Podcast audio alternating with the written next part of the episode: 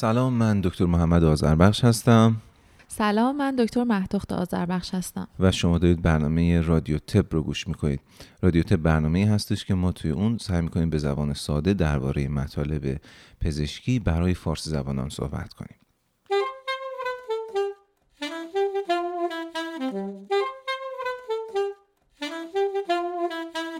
امروز راجع چیزی که می‌خوایم صحبت بکنیم در مورد هایپوگلایسمیا یا همون کاهش قند خون هست در افراد دیابتی.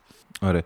خب یه خورده بیشتر راجع به hypoglycemia توضیح میدم. hypoglycemia افت قند hypo یعنی پایین و glycemia هم یعنی قند و hypoglycemia یعنی افت قند خون. این رو اگر ما بخوایم از نظر پزشکی تعریف کنیم یه تعریف آزمایشگاهی داره درسته؟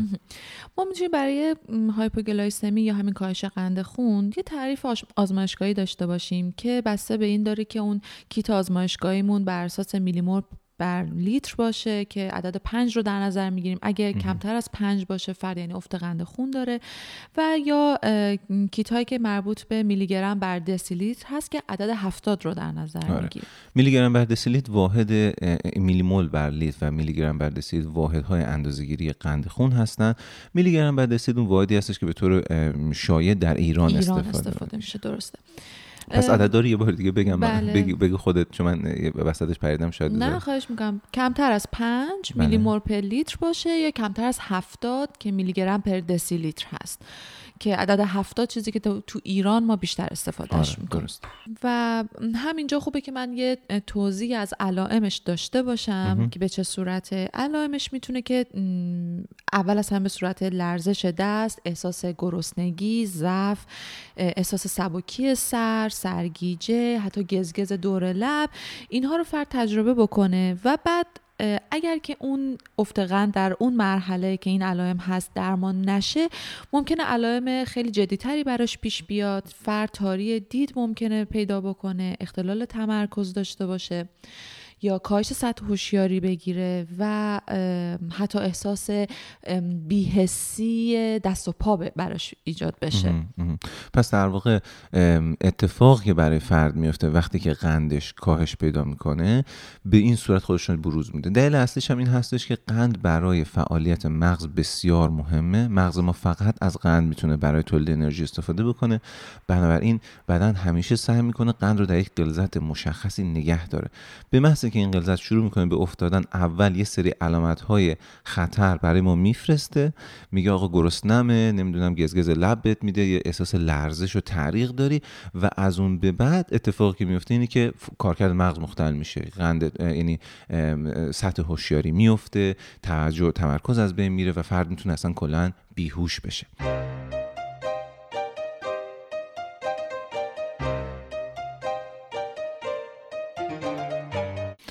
خب علامت خطرناکیه درسته بله. حالا ما می‌خوایم بگیم که آقا ما اصلا چرا راجع این برنامه راجع داریم می‌سازیم می‌خوایم راجع صحبت کنیم چه اهمیتی داره در درمان بیماری دیابت این افت قند خون یا hypoglycemia چه اهمیتی داره؟ می‌خوام راجع به این الان حرف بزنم. همون چیزی که شما الان توضیح دادین که غذای اصلی مغز همین گلوکوز یا قند هست. خب به حال پس این کاهش قند می‌تونه که اصلا تهدید کننده حیات باشه برای فرد که بسیار خطرناک است ممکنه که فرد دچار سانحه و مرگ حتی بشه. و دیگه هم این که علائمی که برای مریض ایجاد می‌کنه یا برای فرد ایجاد می‌کنه بسیار آزاردهنده است این علائم. و خود این آزاردهنده بودنش ممکنه که موجب بشه که فرد اون درمانی رو که در واقع داره می‌گیره مختل بشه روند درمانش اینو کمی بیشتر توضیح پس اول گفتی که گفتی که برای یه فرد این اتفاق میفته که کاش سطح هوشیاری داره. پس خود به خود هم می‌تونه به خاطر افت قند خون فرد بیهوش بشه تو کما بره. همین که به خاطر اینکه کاش سطح هوشیاری داره بیهوش میشه اگر داره کار مهمی انجام مثلا طرف تو کارخونه آره پشت رول می‌تونه برش سانحه اتفاق بیفته. اما گفتید می‌تونه اختلال در روند درمان ایجاد کنه. بله. چرا؟ چجوری؟ فرد مثلا فردی که دیابت داره تا الان علامتی نداشته که خیلی اذیتش بکنه. بعد که دارو می‌گیره مثل انسولین دارویی که بیشتر این حالت افت قند رو برای مریض ایجاد می‌کنن انسولین و گلیبنکلامید هستن. فرد بعد از اینکه این در این درمان ها براش شروع میشه اونقدر این اپیزودهای افت قند خون براش اتفاق میفته که فرد دائم احساس گرسنگی داره و این علائم همون علائمی که حالا توضیح دادیم براش دائم ایجاد میشه و نامید میشه یه جوری و دیگه درمانش اصلا ادامه نمیده. چون همش حالش داره. تا الان من خوب بودم. خب چرا ادامه بدم؟ از وقتی این دارو رو شروع کردم همش دارم این حالتهای در واقع افت قند خون براش دست میده و اذیتش داره می‌کنه. و جالب اینجاست که وقتی قطع می‌کنه همه البته از بین میره, میره. آره بعد مثلا میره طبیعتا ما خیلی می‌بینیم اینا که بیاد میان پیش پیش دکتر دیگه میگه این دکتر این دارو که ما داد اصلا داروی خوبی نبود. یه چیز خیلی شایع‌تر از اونم که هست اینه که خب قند بیمار وقتی میفته بیمار دائم احساس گرسنگی می‌کنه و به دنبال این احساس گرسنگی کردنش میره اون مواد قندار و مواد شکری رو در واقع بیشتر می‌خوره. برای اینکه بخواد این رو جبران بکنه و حال خوشو بهتر بکنه. و این به مرور زمان فرد اصلا خب افزایش وزن می‌گیره و اینا هم براش مسئله آره اون افزایش وزن خودش خیلی چون هر فرد دیابتی یعنی هر کسی که از راه می‌رسه اولین سوالی که ازش می‌پرسن که آقا مثلا رژیم چی می‌گیری؟ وزن کم می‌کنی یا نمی‌کنی؟ بله. یعنی همش آدما دارن راجع وزن به شما اظهار نظر می‌کنن. بعد شما یه دفعه می‌ذارن توی دارویی که در عرض مثلا چند چند ماه یه دفعه میدین 5 کیلو 6 کیلو وزن رفته بالا و اونم استرس زیادی به آدم وارد می‌کنه. من یه نکته فقط قبل از اینکه از این رد بشیم الان چون اسم داروها رو گفتی ما دارو انسولین که طبیعتا در واقع هورمون انسولین هست که ما وارد بدن می‌کنیم و کارش انداختن قند خون هست. داروی گلیبنگلامید این یک دارویی هستش که ما وقتی می‌خوریم این میره در قده پانکراس ما و اون رو تحریک می‌کنه که انسولین بیشتری ترشح بکنه و اون به این دلیل هستش که قند رو میندازه. مکانیزم اثرش متفاوته مثلا با دارویی مثل متفورمین که میزان انسولین رو تغییر نمیده ولی حساسیت به انسولین رو زیاد می‌کنه. بنابراین ما روی داروی متفورمین کمتر انتظار داریم مریضمون دچار این علامت ها بشه. کاملا درسته. مرسی.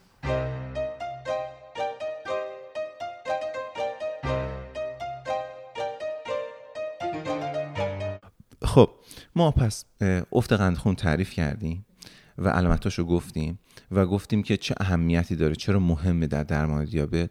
حالا بپردازیم به اینکه علتاش چیه؟ چرا قند فرد دیابتی میافته؟ درسته. خیلی دلایل مختلفی می‌تونه داشته باشه. این که اصلا فرد بنا به دلایلی یا یه سری اتفاقاتی که براش پیش میاد غذا کم بخوره.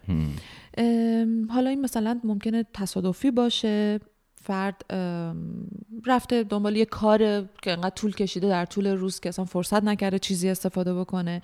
یا اینکه تعمدی فرد مثلا یه تصمیم می‌گیره یه رژیم غذایی مثلا خیلی رستریکت سفت و سخت. سفت و سخت داره بگیره روزداری طولانی مدت می‌کنه طولانی مدت چیزی نمی‌خوره.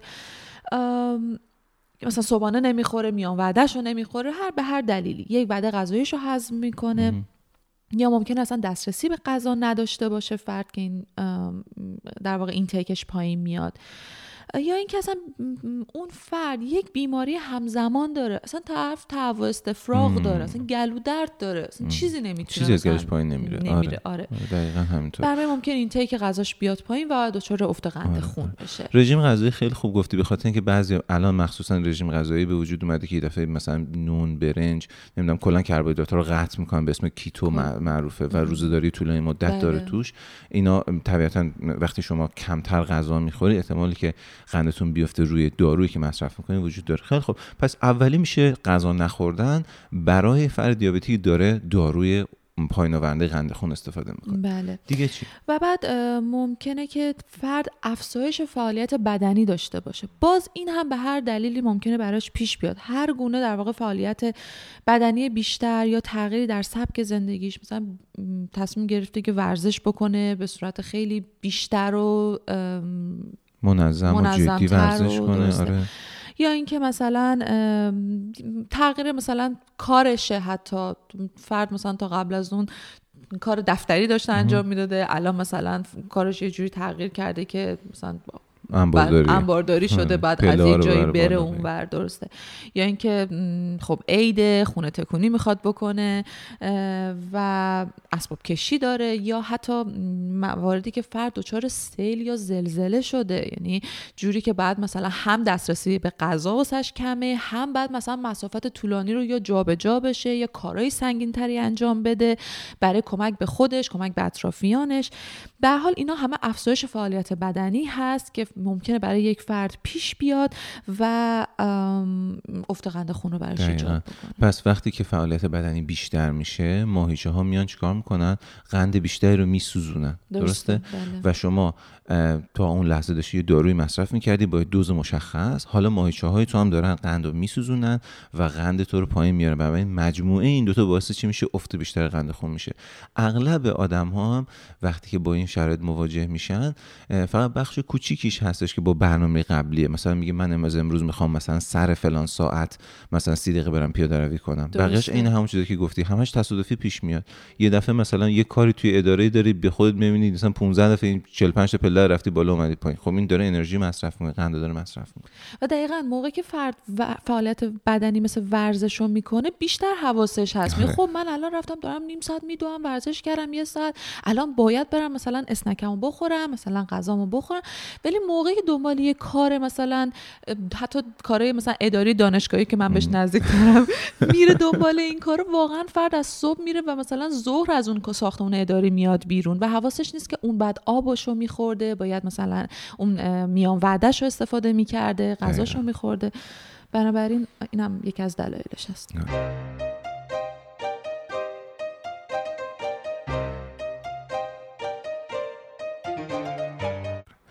یه علت سومی هم وجود داره. من فکر می‌کنم من و تو در واقع اولین فارسی زبانانی باشیم که در این زمین داریم حرف می‌زنیم. اینو من تا زمانی که مطالعه نکرده بودم این وضعیت راستش نمی‌دونستم. من این اول به صورت خاطره تعریف می‌کنم. بعد مطرح می‌کنم که این مسئله چیه. اینو من واقعا برام چند بار اتفاق افتاده. توی مطب داشتم مریض می‌دیدم. مریض من دیابت نوع یک و نوع دو بودن ولی خب انسولین استفاده می‌کنم به وسط مثلا که شهر حال داری می‌گیری وسط اون گفتگو یه دفعه مریض همونجوری که شما صحبت می‌کرده بیادبی هم نمی‌کرد. قشنگ ارتباط چشمی هم برقرار می‌کرد صحبت می‌کرد این جیب اون جیب کرد و یه چیز در و لنست در و تقی زد با دستگاه کلمه قندش رو چک کرد. بعد از اون جیبش دوباره یه دونه انسولین سریال اثر در آورد. گفت خیلی عذر می‌خوام آقای دکتر. تق دوباره یه انسولین آره.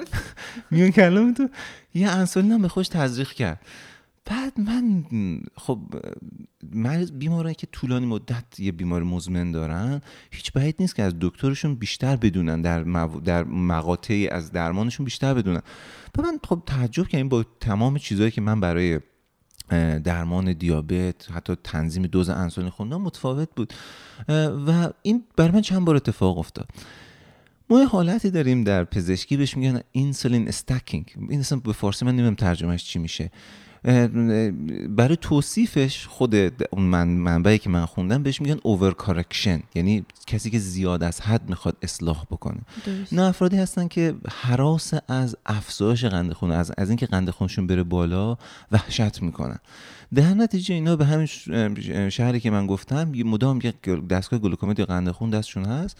مرتب می‌ذارن قندشون چک می‌کنم ای قدم مثلا الان مثلا 8 تق دو واحد انسولین می‌ذارن قدم الان مثلا 12 6 واحد. و بعضی وقتا این این عددا دو چهار شش اینا هم خودشون محاسبه کرده یعنی اینجوری نبود که مثلا پزشک متخصص بهشون بگه. و این رو هم در خارج از زمان روتین چک می‌کنن. یعنی مثلا شما به عنوان فردی که دیابت داری و داری انسولین مصرف می‌کنی ما انتظار داریم که یک بار صبح ناشتا قند چک کنی یک بار شب قبل از شام قند چک کنی این وسط هم دو ساعت بعد از غذا قندتو چک کنی. ولی خب اون زمانی که اینا چک می‌کنن خارج از این هاست. در نتیجه با یک عددهایی که خودشون محاسبه می‌کنن شروع می‌کنن به خودشون انسولین اضافه زدن. خب طبیعتا به خاطر اینکه به خود داری انسولین اضافه می‌زنی احتمالی که قند خونت هم بیفته بیشتر میشه.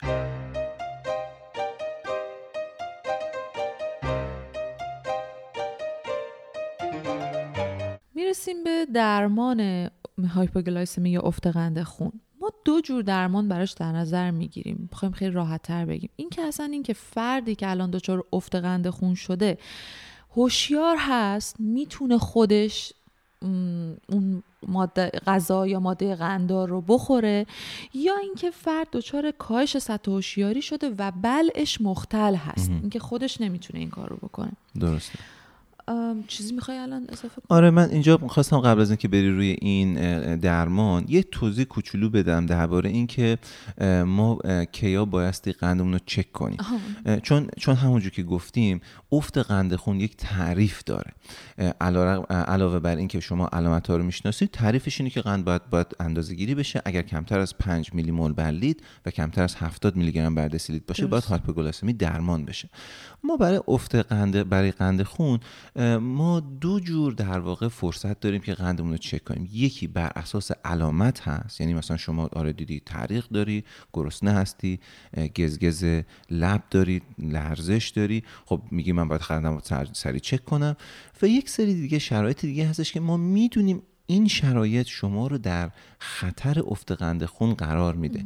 در نتیجه ما انتظار داریم که تو این شرایط به شما پیشنهاد می‌کنیم که در این شرایط بیاین و قندتون رو به صورت پیشگیرانه مرتب چک کنیم. درسته. خب این که میگیم پیشگیرانه همون جدول های معروفی که پزشکا خیلی تاکید دارن که اونا رو درست کنن مریض آره. پر کنن. آره.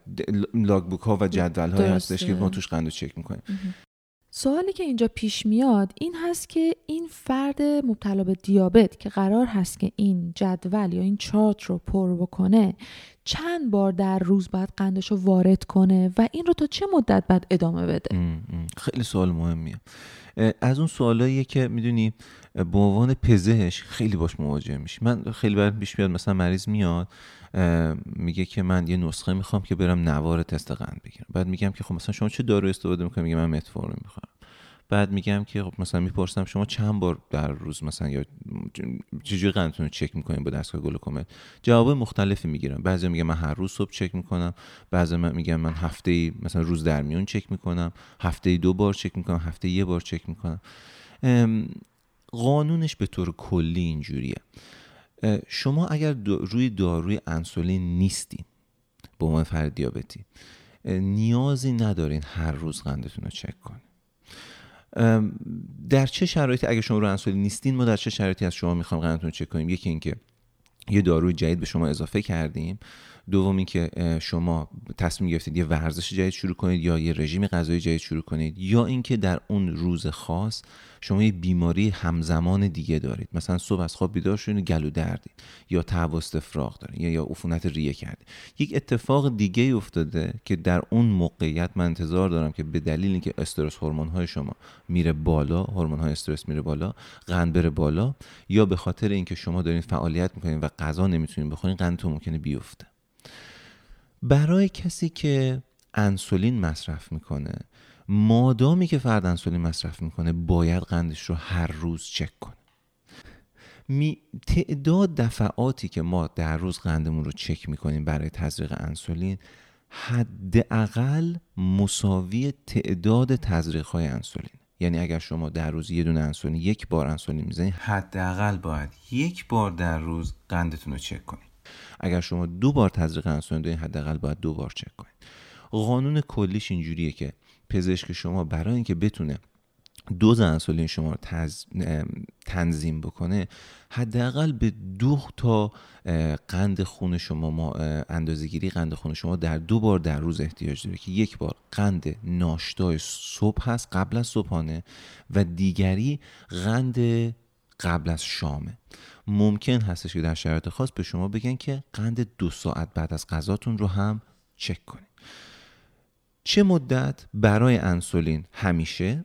تا مادامی که انسولین می‌زنیم باید این جریان ادامه داشته باشه. برای داروهای دیگه برای موقعیت های دیگه پزشکتون به شما میگه. میگه ببین الان این دارو رژیم رو شروع کردی. من انتظار دارم مثلا برای چهار هفته آینده قند تو به این, به این صورت به این صورت به این صورت چک کنی.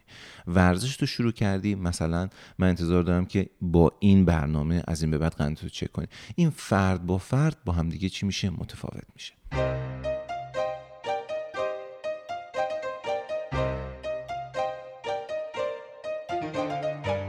پس الان برای چک قند خونی به صورت خیلی خلاصه و کلی من بخوام بگم پس این شد که اگر که فرد اون لحظه علائم هایپوگلایسمی یا افت قند خون رو داره مثل همون لرزش دست و تعریق و نارد و تکرار نکنم یا اینکه فرد باید به صورت روتین چک بکنه قندش رو که اون روتین هم که الان بله پیشگیرانه به صورت روتین می‌خواد چک بکنه که توضیح دادیم. کسایی که انسولین مصرف می‌کنن که همیشه باید این کارو بکنن. و کسایی که داروی جدید به درمانشون اضافه شده فعالیت بدنی یا رژیم غذاییشون تغییر کرده و یا بیماری عفونی همراه دیگه براشون پیش. اومده. درسته خب برگردیم سر درمان. خب تو گفتی که ما دو جور درمان داریم. یه درمان برای کسی که هوشیاره و قادر غذا بخوره. به درمان برای کسی که کاش سطح هوشیاری داره بیهوش خوابالوده. درست. خیلی خب برو. خب درمان برای فردی که الان هوشیاره و خودش می‌تونه که در واقع غذا بخوره یک چیزی هست مثلا قانون 15 این به چه صورته؟ یعنی فرد موقعی که اون علائم براش پیش اومد اول اینکه خوبه که چک بکنه قند خونش رو. یعنی اگر که گلکومترش دم دستش هست حتما این کار رو بکنید اگر زیر پنج یا زیر هفتاد هست پنج میلی مول پر لیتر و هفتاد میلی گرم پر دسی لیتر باشه این اینجا فرد براش هاپوگلایسمی مطرحه. بنابراین باید که 15 گرم یک کربوهیدرات سریول اثر یعنی یک ماده قندی یا ماده شکردار رو همون لحظه استفاده بکنه همون لحظه بخوره. خب حالا مثال هاش چیا هستن؟ می‌تونه که فرد مثلا دو تا سه قاشق مرباخوری شکر یا اصل بخوره می‌تونه یک لیوان نوشابه یا آب میوه استفاده بکنه. 6 7 تا ژلی بین بخوره. ژلی بین نمی‌دونم همون پاستیل رو میگیم؟ تو ایران من ندیدم. ندیدم آره، یه چیزی بین پاستیل آب نبات آره یه چیزی بین این دوتاست. به حال اینا رو می‌تونه استفاده بکنه و 15 دقیقه بعد از خوردن این مواد قندار باید صبر بکنه. 15 دقیقه که صبر کرد مجددا قند خونش رو باید چک بکنه. اگر که قند خونش خوب نشد بالای 5 و بالای 70 نیومد اون وقت خوبه که دوباره همین رو تکرار بکنه. دوباره 15 گرم از همین ماده شکری یا قندار یا همون کربوهیدرات سریع اثرش در واقع بخوره. اگر که خوب شده بود نه اون عدد اومده بود بالا و خوب شده بود اینجا باید یک کربوهیدرات طولانی اثر بخوره یک کربوهیدرات پیچیده در واقع درسته. که مثل اینکه یه تیکه نون یک ظرف یک کاسه برنج پخته یه لیوان شیر یا مثلا یه لیوان ماست کمچرب یا یه مثلا میوه مثل سیب یا موز اندازه متوسط. و یا مثلا یه سه عدد مثلا میوه خشک مثل برگه اینا همون لحظه بعد از اینکه در واقع در دور دوم اینو استفاده بکنیم. عالی و این قانون 15 خیلی قانون مهمی این جانخرینه. چون واقعا بحث مرگ و شوخی نداره. اگه این رو درمان نکنی بلا سر آدم میاد. درست. این عددها توی قانون 15 خیلی مهمه و خیلی خوبه که هر فردی با توجه به آنچه که دور بر خودش داره و براش مقدوره یکی از این مثال ها رو حفظ کنه اصلا. پس ببین الان مثالی که گفتی من یه بار دیگه می‌خوام بگم آره، برای آدما. آره، چون اون اون قند سریع اثر اونیه که شما احتیاج دارین برای اینکه قند شما رو از اون زیر پنج بکشه بالا زیر هفتاد بکشه بالا. مثالاشو دوباره من فقط تکرار می‌کنم به خاطر اینکه من انتظار دارم آدما اینو بلد باشن. یعنی خود فرد دیابتی بلد باشه. آره. چون فراموش می‌کنیم من خودم بله. چندین بار فراموش کردم. پس 6 تا 7 جلی بین یک لیوان نوشابه یا آب میوه فقط حواستون باشه. اگر نوشابه زیرو باشه نوشابه رژیم باشه این تاثیر نمیز نباشه آره. این, این, این تاثیر نداره. نمیاره قند و بالا. خیلی خیلی مهمه. و دو تا سه تا قاشق شکر یا اصل این اینو فراموش نکنین. اینقدر برای خودتون مرور بکنین یه جایی اصلا بنویسین. و بعد از اون مثال هایی که گفتی برای 15 گرم کربوهیدرات آهسته رهش. یک تکه نون یک میوه متوسط مثل یک موز یا سیب سه تا چهار تا میوه خشک یک کاسه برنج پخته یک لیوان شیر یا ماست. اینو اینو من باز دوره فقط تاکید کردم که بسیار بسیار نکته مهمیه توی اون لحظه به داد شما می‌رسه.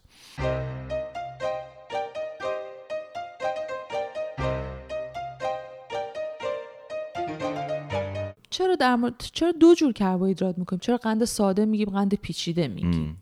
خیلی سوال مهمیه. آره. هر چقدر که من فکر کنم این قانون 15 ما بیشتر حرف بزنیم احتمال که جان آدم های بیشتر نجات بدیم واقعا بیشتر میشه بیشتر میشه.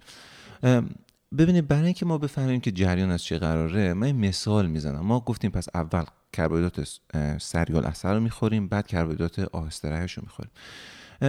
مثالی که من می‌زنم اینه که فرض کنید شما چهارشنبه سوریه شما یه جایی رفتین پیکنیک می‌خواین آتیش روشن کنید وقتی تو آتیشتون رو می‌خواین گور بگیره شما میان یه سری از این چوب های خشک ریز و یا کاه و یا کاغذ رو می‌ذارین توی آتیش. اتفاقی که میفته این که بلا فاصله اینا میسوزه یه شعله بزرگ به شما میده ولی قبل از اینکه اصلا بفهمین چی شد یه دفعه آتیشتون از بین میره. اما اگه قرار باشه اونجا شب تا صبح بخوابین در یه کمپی چیکار می‌کنین؟ یه کنده بزرگ چوب رو می‌ذارین اونجا. این کربوهیدرات های سریع الاثر اون اون jelly bean و اون نوشابه کارشون اینه. چون اون لحظه قند شما به سرعت داره میافته. کارشون اینه که بلافاصله این شعله رو بکشن بالا و قند شما رو از اون حالت نجات بدن و پیشگیری بکنن از اینکه مغز شما بره تو وضعیتی که قند بهش نمی‌رسه. اما اینها توانایی که قند شما رو بالا نگه دارن ندارن.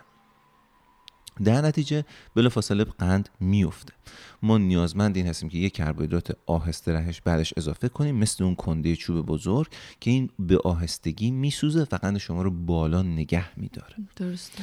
چرا باید 15 دقیقه صبر کنیم؟ آره این چرا تاکید می‌کنیم که 15 گرم که خوردیم 15 دقیقه صبر بکنیم و مجدد قند رو چک بکنیم؟ آره اینم خیلی نکته مهمیه. اهمیتش کجاست؟ ببینیم ما وقتی هر چیزی رو که می‌خوریم این از طریق دستگاه گوارش می‌خواد جذب بشه وقتی مثلا فرض کنیم که من الان اون هفته آب نبات رو خوردم. من اینا رو میجوام میره توی معده من اونجا اسید روش میریزه شکسته میشه بعد وارد روده میشه و این شروع می‌کنه به جذب شدن. این پروسه جذب شدن باید انجام بشه که قند بیاد بالا. و یه اتفاق دیگه هم که میفته اگه این رو صبر نکنن همون داستان اوور تریتمنتی که صحبت کردیم راجبش میشه. یعنی فرد دائم این چون صبر نکرده دائم داره مواد قندی رو وارد بدنش می‌کنه و این باعث افزایش وزنش میشه به آره. مرور زمان. یعنی دقیقا بحث سر همینه. چون اگر شما 15 دقیقه صبر کنی احتمالا با 15 گرم کربوهیدرات قندت میاد بالا. ولی اگه صبر نکنی و همینجور بخوری داری انرژی بیش از اندازه که بهش نیاز نداشتی و وارد بدن می‌کنی. من مثالی که می‌زنم این یک گزاره ما دینی و فرهنگی داریم که میگن که آقا شما قبل از اینکه کاملا سیر بشین دست از غذا بکشین. تقریبا یه همچین چیزیه. اینجا چیز خیلی پیچیده ای نیست. این قندی که شما می‌خواین 15 دقیقه طول می‌کشه تا جذب بدن بشه. بنابراین اگه شما به این زمان ندین به بدنتون چون روی دارویی هستین که قندتون رو میندازه این مرتب براتون اتفاق میفته شما هی دارین بیش از اندازه مواد قندی می‌خورین. همون که گفتی اوور کارکشن داره بیش از اندازه داره اینو اصلاحش می‌کنه و باعث افزایش وزن میشه.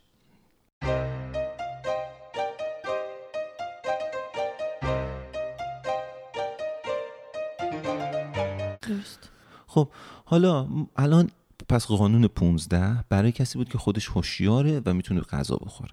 حالا اگه کسی هوشیار نیست چیکار کنه؟ بله یه حالت دومی گفتیم که فرد دچار کاهش سطح هوشیاری شده. فرد حالا یا بیهوشه یا خوابالوده باید تکونش بدن صداش بکنن تا, تا بیدار بشه و در واقع بلع مختل داره. ما یه چیزی داریم به اسم گلوکاگون. گلوکاگون به صورت طبیعی در بدن یک هورمونی هست که در بدن از همون قده پانکراس داره ترشح میشه و یک عملکردی مخالف عملکرد انسولین داره. یعنی باعث افزایش سطح قند خون تو بدن میشه.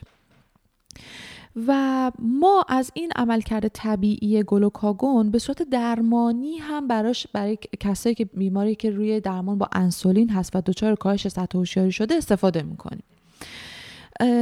پس من یه تاکید مضاعف اینجا بکنم. به هیچ عنوان به فردی که کاهش سطح هوشیاری داره و نمی‌تونه چیزی رو بخوره مایعات یا جامدات هیچ گونه غذایی رو بهش نمیدیم که بخوره.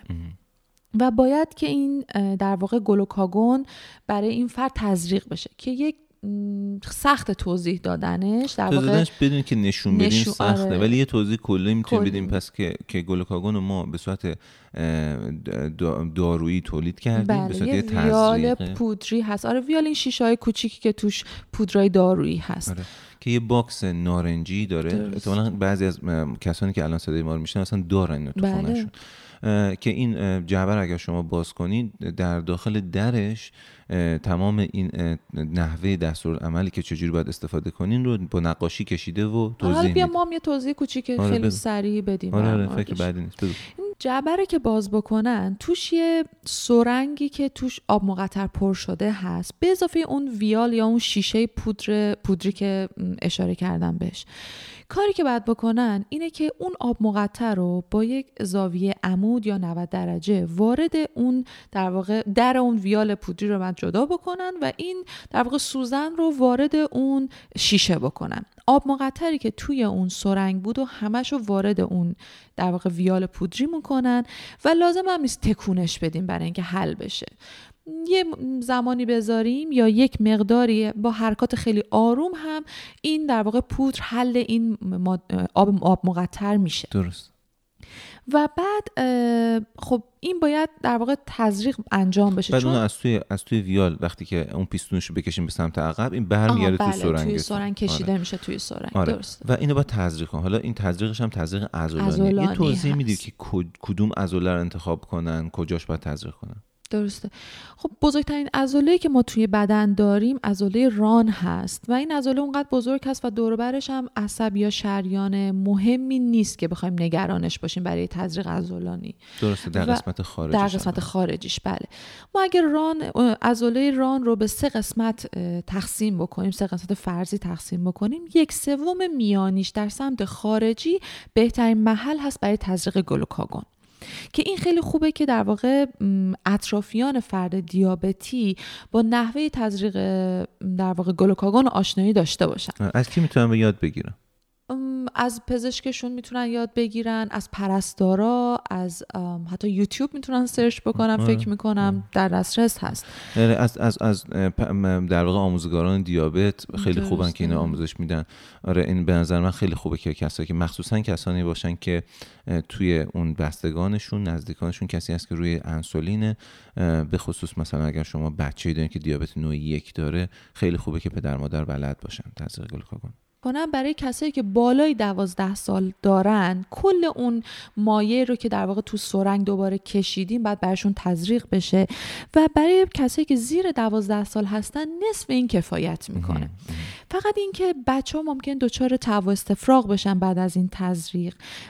این ما یه 20 دقیقه تا نیم ساعت به اون بچه زمان میدیم تا اون در واقع استفراغش بند بیاد و بعد بهش غذا میدیم. یه نکته بسیار بسیار مهمی که من فراموش کردم همون اول بهش اشاره کنم این هست که این یه حالت اورژانس هست وقتی که کسی که کاهش سطح هوشیاری داره و زمانی که تصمیم گرفته میشه که برای این فرد گلوکاگون تزریق بشه حتما ما باید قبلش با اورژانس تماس گرفته باشیم. و تا اگر فرد دچار تهوع استفراغ هم شده باشه خوبه که سر فرد رو به سمت پهلو بگردونیم که ترشاتش در واقع وارد ریش نشه و تا آمبولانس برسه. عالی گفتی عالی گفتی.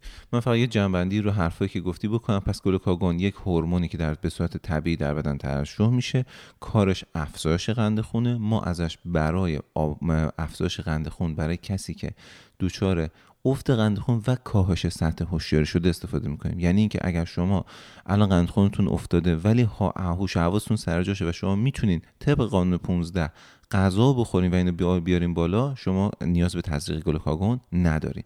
زمانی که به این نتیجه که من می‌خوام به مریضم گلوکاگون تزریق کنم این میبایستی قبلش به اورژانس زنگ بزنین که به کمک شما بیان. چون معمولا افت سطح هوشیاری دلایل مختلفی داره و شما نیازمنده به کمک بیشتر هستید.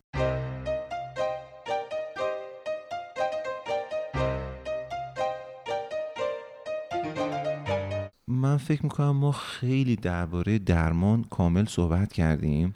حالا بریم سر وقت این که پیشگیری. چیکار کنیم که هایپوگلیسمی اتفاق نیفته؟ اگر افتاد که الان می‌دونیم چیکار کنیم. چیکار کنیم هایپوگلیسمی اتفاق نیفته یا آماده باش باشیم براش؟ درسته.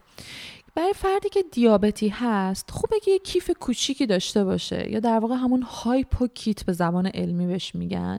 اینکه یه کیف کوچیکی داشته باشه یه سری چیزای اولیه رو توی اون کیف داشته باشه همیشه به همراه خودش. یک کارت شناسایی که روش مشخص باشه که حالا اسم فامیلی فرد و اینکه فرد مبتلا به دیابت هست و لیست داروهایی که فرد داره استفاده می‌کنه در اون لحظه. و بیماری هایی که اون فرد داره ممکنه که به همراه دیابتش بیماری های دیگه هم داشته باشه. و اینکه اون قندهای سریع اثری که مثال زدیم توی قانون 15 اون قندهای سریع اثر حداقل یکی دو تاشو توی اون کیفش همراه خودش داشته باشه. یه قوطی نوشابه توش باشه. آره یا 6 7 همون آب نبات همراه خودش داشته باشه. به اضافه یه گلوکومتر که گلوکومتر همراهش یک سوزن هست و یه نوار در واقع قند چک قند خون آره. هست. و برای جانم. من یه کوچولو توضیح بدم که اینکه چه جوری قند خونتون رو با دستگاه گلوکومتر چک کنید. من یه ویدیو براش ساختم. اینم لینکش می‌ذارم برین تماشا کنید. خیلی کمک کننده درست. آره. آره. و برای فردی که افرادی که از انسولین استفاده می‌کنن خوبه که همین ویال گلوکاگونی در مورد صحبت کرده باشیم هم توی اون کیف همراه خودشون داشته باشن. اگر این این کیت آدما درست کنن برای خودشون واقعا جان خرین دیگه آره. خیلی می‌تونه باعث نجات جونشون بشه. خیلی خوب. عالی بود. خب دیگه چیکار می‌تونیم بکنیم؟ که پس اینکه پس بازم در واقع آماده باشه برای اینکه اگه اتفاق افتاد ما بتونیم سریع واکنش نشون بدیم. آره ما اگه بخوایم یه قدم برگردیم به قبلتر اینکه خب به حال ما همه اینا در نظر می‌گیریم که افراد دیابتی قند خونشون رو کامل چک می‌کنن کنترلش می‌کنن داروهاشون رو به موقع استفاده می‌کنن ویزیت هاشون رو به موقع میرن انجام میدن. ما همه اینا رو در نظر می‌گیریم. این مهمترین خب؟ چیزها. بله. یعنی اصلا اگه یعنی قانونش اینطوری کسی قندش خوب کنترل نیست احتمال اینکه قندش بالا پایین بکنه بیشتر از کسی که قندش به موقع کنترل. و متاسفانه یا خوشبختانه این انضباط در درمان دیابت خیلی مهمه. درست. آره اینکه غذا رو سر وقت بخوری دارو سر وقت استفاده کنی قراراتی که با پزشک داری با متخصص داری سر وقت بری. اگر که لازم هست حتی به متخصص تغذیه بخوان مراجعه کنن که وعدای غذایشون رو براشون مشخص تر کنن ساعت هاشو مشخص بکنن این هم خیلی بهشون کمک می‌کنه. یا مثلا ورزش یا فعالیت بدنی که می‌خوان انجام بدن باز یک برنامه مشخص داشته باشه. آره. ببین دو تا چیز اینجا هست. که بسیار مهمه. دو تا فعالیت هست که برای افت قند خون خیلی اهمیت داره. یکی ورزشه که باعث افت قند خون میشه. یکی دیگه رانندگیه. کسایی که دارن داروی افت قند خون استفاده می‌کنن اگه قند خونشون بیفته موقع رانندگی فاجعه به حتما راجع به این صحبت کنیم دیابت و رانندگی. آره ما اصلا برای ورزش و رانندگی دو تا برنامه جدا می‌سازیم که آقا اگه خواستی ورزش کنی دیابتی هستی چیکار کنی که بلا سرت بسیار کمک آره. کننده است درسته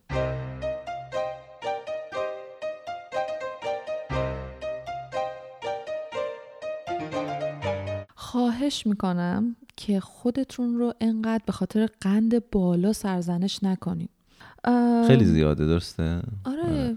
آره. من فکر کنم که اغلب آدم من فکر کنم همه کسایی که با بیماری مزمن درگیرن. حالا ممکنه کسی فشارش هم بالا باشه همش نگرانه که چرا فشار من بالاست. این بخشی از چیزی که تو درمان اتفاق میفته این این این شماتت و این که آدم به خودش فشار بیاره برای اینکه قندش رو تنظیم بکنه عامل اصلی همون حالت اوور کارکشنی که گفتیم. یعنی بسیاری از کسایی که هی مدام قندشون چک می‌کنن به خودشون انسولین می‌زنن دلیل اصلیش همین هست. کاملا درسته.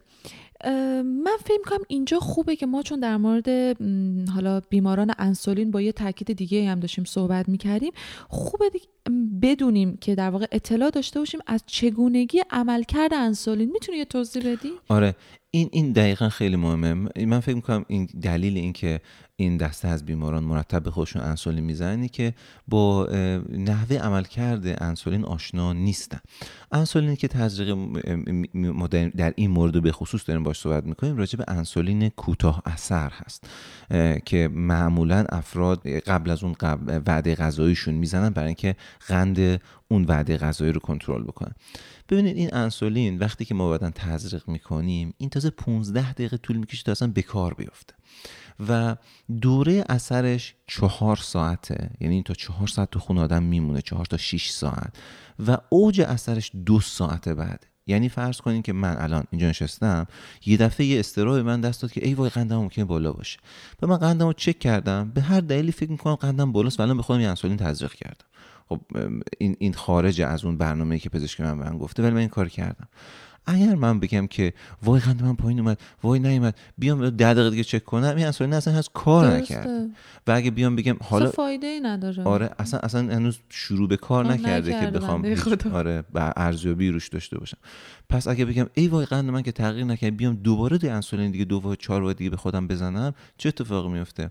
یک میزان بیشتر بیشتر بیشتر میفته یعنی میزان انسولین بیشتری توش وجود داره. پس خواهش ما این هستش که اگر شما به خودتون انسولین کوتاه اثر تزریق کردین حداقل دو ساعت باید صبر کنین تا قندتون دوباره چک کنین ببینین قندتون چی میشه کم کاهش پیدا می‌کنین درباره کسایی که نگرانه واقعا قندش بالاست یا نفر و همه که مثلا اینجوری نیست که استراب داشته باشن آدم همه عاقلن و به فکر سلامتشون اغلب.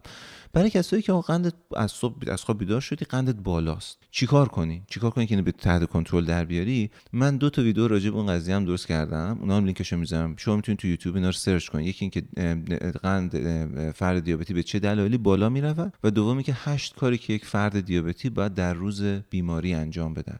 لینکاشو می‌ذارم اینجا همین کانال یوتیوب شما هم هست. آره تو کانال یوتیوب ما هست. می‌تونن اونجا تماشا کنن. اسم کانال یوتیوب هم به همین رادیو تپ هست درسته؟ آره آره. دقیقا. در, در همون کانال یوتیوب رادیو تپ ما وجود داره و اطلاعاتی که با رسم شکل و نقاشی و آره زبان ساده اون کاملا. اون تصویریه آره. یه خورده چیزا اطلاعاتش بیشتره. عددا همه دقیق اونجا ذکر شده. از کجا شروع میشه؟ به چه عددهایی باید اونا رو مد نظر و هدف قرار بدین؟ همه توش هست و اطلاعات دقیق و علمیه. کسایی که استراب پیدا می‌کنن برای قندشون بالاست اگه اون پروتکل رو دنبال بکنن و طبق اون عمل بکنن با امنیت و آسایش خاصی قندشون به سادگی کنترل میشه و جلو اینو می‌گیره که عوارض افزایش قند خون درشون اتفاق بیفته.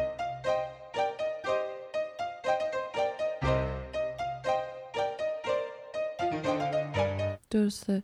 پس ما برای درمان یک 15 دقیقه اونجا باید صبر می کردیم طبق قانون 15 تا اینکه اثر بکنه قندی که خوردیم. اینجا بعد از تزریق انسولین یک دو ساعت بعد صبر آره. داشته باشیم.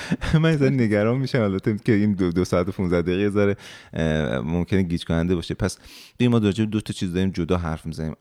درس امروز ما راجع به هایپوگلایسمی یا افت قند خون بود خب؟ گفتیم که اگه قند خون کسی افتاد و خواست قند بخوره مثلا سه تا قاشق اصل بخوره و ببینه قندش میاد بالا یا نه باید 15 دقیقه صبر کنه. این اصلا یه موضوع جدایی. این آدمی که قندش بالاست. الان به خوش انسولین زده. ما می‌خوایم مواظب باشیم که تو زیاد از حد به خود انسولین نزنی که قندت بیفته. خب اینجا بعد اینکه انسولین کوتاه اثر رو زدی باید دو ساعت صبر کنی تا قند دور چک کنی. خب؟ خسته نباشی. شما همینطور مرسی. امیدوارم که آموزنده بوده باشه. برای ادامه صحبت ها می‌تونین که پادکست و یا channel یوتیوب رادیو تپ رو subscribe یا follow یا دنبال کنین دنبال کنین چی میگن؟ آبونمان میگن در فارسی نه؟ آره. و این رو خواهش بشین آره عضو بشین و خواهش می‌کنم اگر کسی رو می‌شناسین که مبتلا به دیابت هست خواهش می‌کنم اینا رو بهشون معرفی بکنین اطلاع رسانی کنین. اطلاع رسانی بشه. ممنون از توجهتون. تا برنامه بعدی شما رو به خدای بزرگ میسپارم. مراقب خودتون باشین. خداحافظ.